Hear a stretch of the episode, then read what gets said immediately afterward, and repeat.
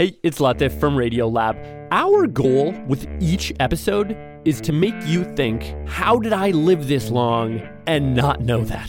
Radiolab, adventures on the edge of what we think we know. Listen wherever you get podcasts. Welcome back to The Takeaway. I'm Janae Pierre, in for Melissa Harris Perry. Head with us to the summer of 1967, where there were over 150 riots against racialized state violence. Throughout this period, incidents of police brutality and harassment of African Americans were immediate triggers for most civil unrest. The report of the President's Commission on Riots will tell white America that the United States is a racist country. That's what we do in this society. We appoint a committee and we investigate. Ergo, something's being done. That's just simply not true. The new documentary Riotsville, USA on Hulu tracks the history of the prototype for places like the planned police training facility near Atlanta that some community members have dubbed Cop City. Riotsville is a series of mock cities it was part of a, a training course called SEADOC, which brought in police officers, senators, you know, officials of all sorts, um, but largely police officers from all over the country to be trained to watch these recreations, basically, um, that were loosely based on some of the inciting incidents from 1967. Um, one that's featured in the film shows what happened in Watts. My name is Sierra Pettengill. I'm the director of Riotsville, USA. I sat down with Sierra and asked what she wanted people to take away from her documentary regarding police militarization and repression.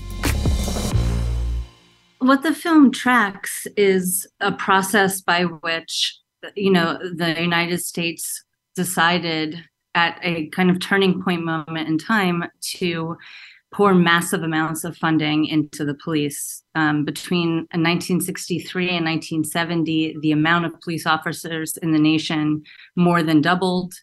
Um, federal federal allocation to local police forces went from zero dollars in 1964 to 300 million in 1970 you know this is a very quick change mm-hmm. um, and it is a massive amount of money um, and so part of what i want the film to demonstrate is that you know these systems that we're living under at the moment were built um, and are the consequence of a, a, set of decisions and therefore they can be undone mm-hmm. yeah tell me about the kerner's report explain its significance to riotsville so the Kerner Commission um, was convened by LBJ in 1967 after, um, you know, the massive uprisings that that hit nearly every American city mm-hmm. at that in that time, um, and he pulled together a very moderate group.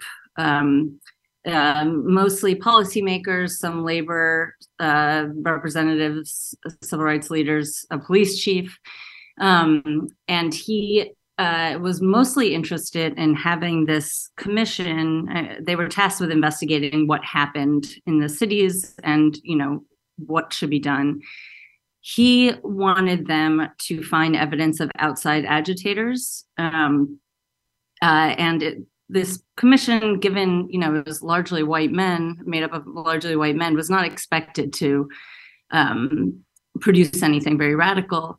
Um, and uh, after many months of, of reporting within the cities that were affected, they turned around a report that said um, the problem is white racism. We're living in a divided city, and in, in short, unless we pour massive amounts of money into righting inequality that has been um, historically developed, um, nothing is going to change. The reason for the riots were you know a, a massive inequality in housing um, employment um, uh, living conditions in in cities.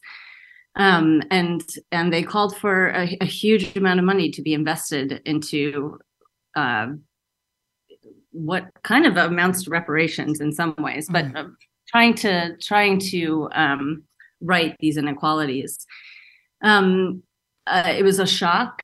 Um, LBJ dismissed it. He didn't want to hear it. Um, and sort of buried in the back of the Kerner report, there was a recommendation for um, professionalizing the police to try to at least prevent some of the um, violence that happened by law enforcement towards communities um, during 1967.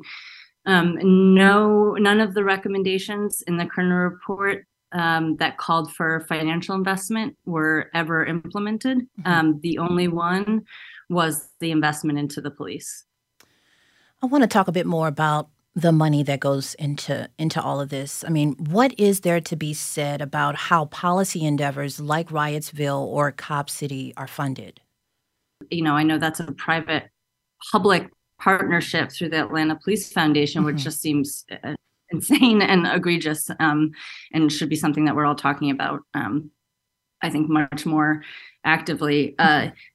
you know, Riotsville um, is you know i spoke to over the course of making the film a lot of people who were involved and one of the men who did the training said it was um, remarkable we had a, bl- a, blank check for riotsville um, and you know at the time in 67 and 68 uh, america was still fighting the vietnam war and uh, you know there's a clip in the film where a, a television anchor says you know the the amount it would take to implement what the Kerner Commission is calling for uh, is the same amount we're spending per month in Vietnam, and so you know it's never going to happen.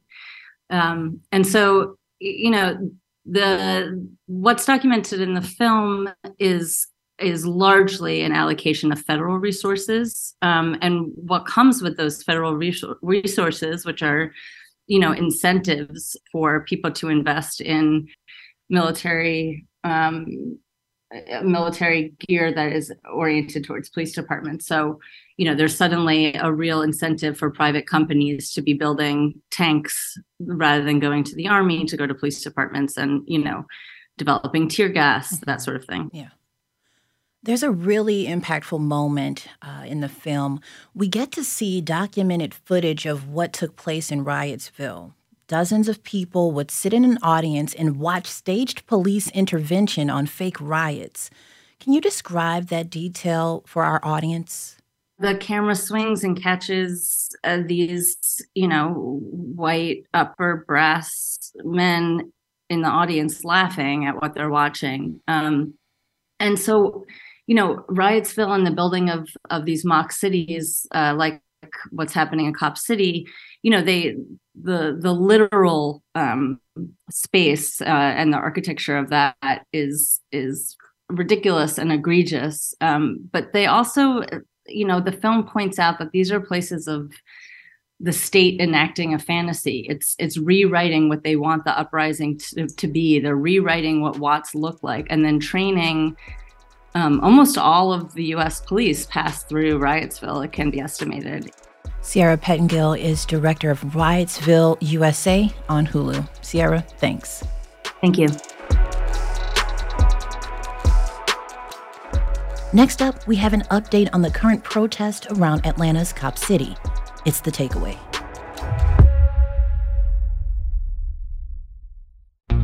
About 600,000 people go missing every year in the U.S., prompting family members to become amateur detectives. On the trail of one missing person is journalist Tanya Mosley. Why do you think you hesitated when we first met in telling me the full details about your mother's disappearance? It's heartbreaking. I didn't want to break your heart. I'm Kai Wright. Tanya Mosley joins me next time on Notes from America. Listen wherever you get your podcasts.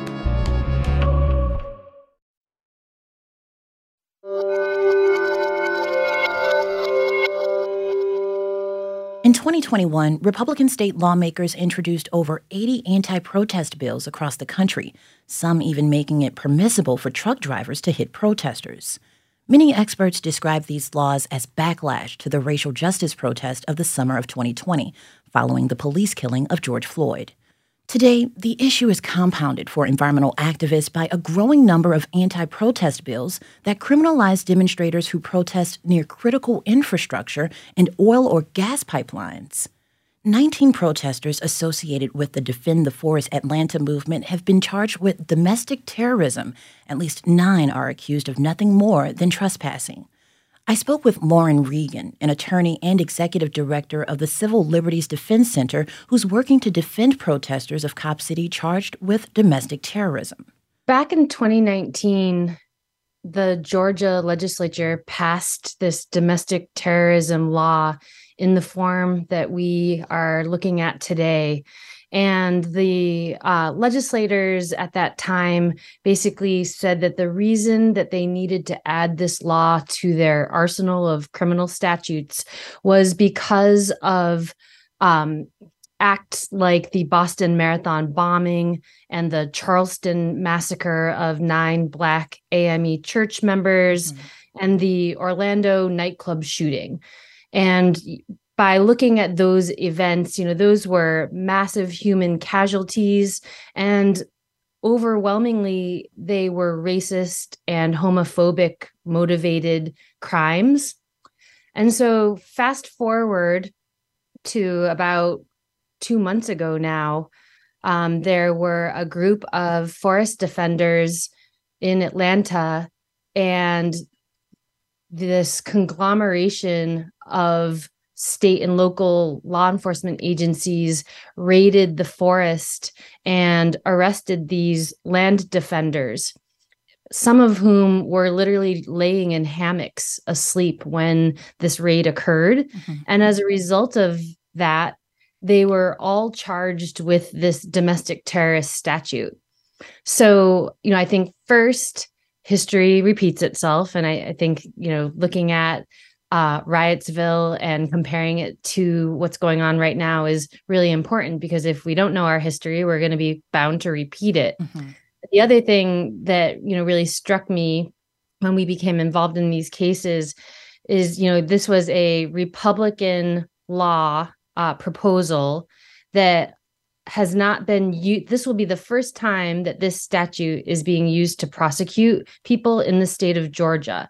And it is not prosecuting racists or homophobic people who are killing human beings, but instead is prosecuting left leaning activists who are defending public land from what is basically a corporate takeover. You know, as Sierra mentioned, the funding of this is about one third uh, from the public taxpayers. And there's like a $90 million price tag on this project. The rest of the funding is coming from the Atlanta Police Foundation, but they are raising the money from corporate donors like D- Delta and Waffle House and Georgia Pacific. So this is corporate Atlanta mm-hmm. purchasing themselves this cop city uh, in a community that has very little open space. You know, this is definitely an environmental justice campaign mm-hmm. and issue. There are lots of concerns about how this particular park was chosen as the site of it. Um, and now the community and folks that are trying to help protect this land while civil lawsuits are winding their way through the legal system are being charged with this domestic terrorist statute. The, the crime carries a mandatory minimum five year jail sentence and a maximum punishment of death or life imprisonment. Oh, wow. Throughout your time defending environmental activists, what have been some of the most egregious cases of institutional overreach you've tracked? I think one of the most historic um, examples of this in 2005 was the largest roundup of environmental and animal rights activists in the history of the United States, what came to be known as the Green Scare.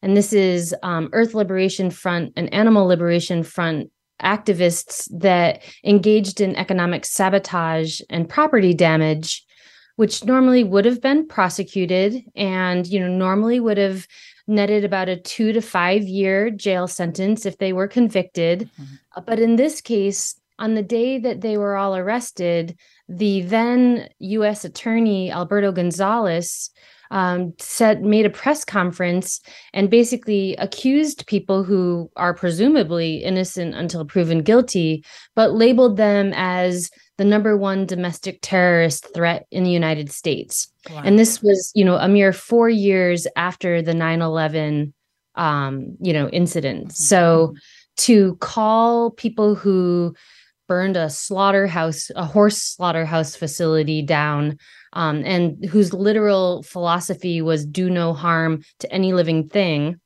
to label those people as domestic domestic terrorists was my first experience at watching the power of media manipulation and rhetoric being used by the state to try and confuse and uh, you know, sort of win the people over with an incredibly exaggerated and false narrative.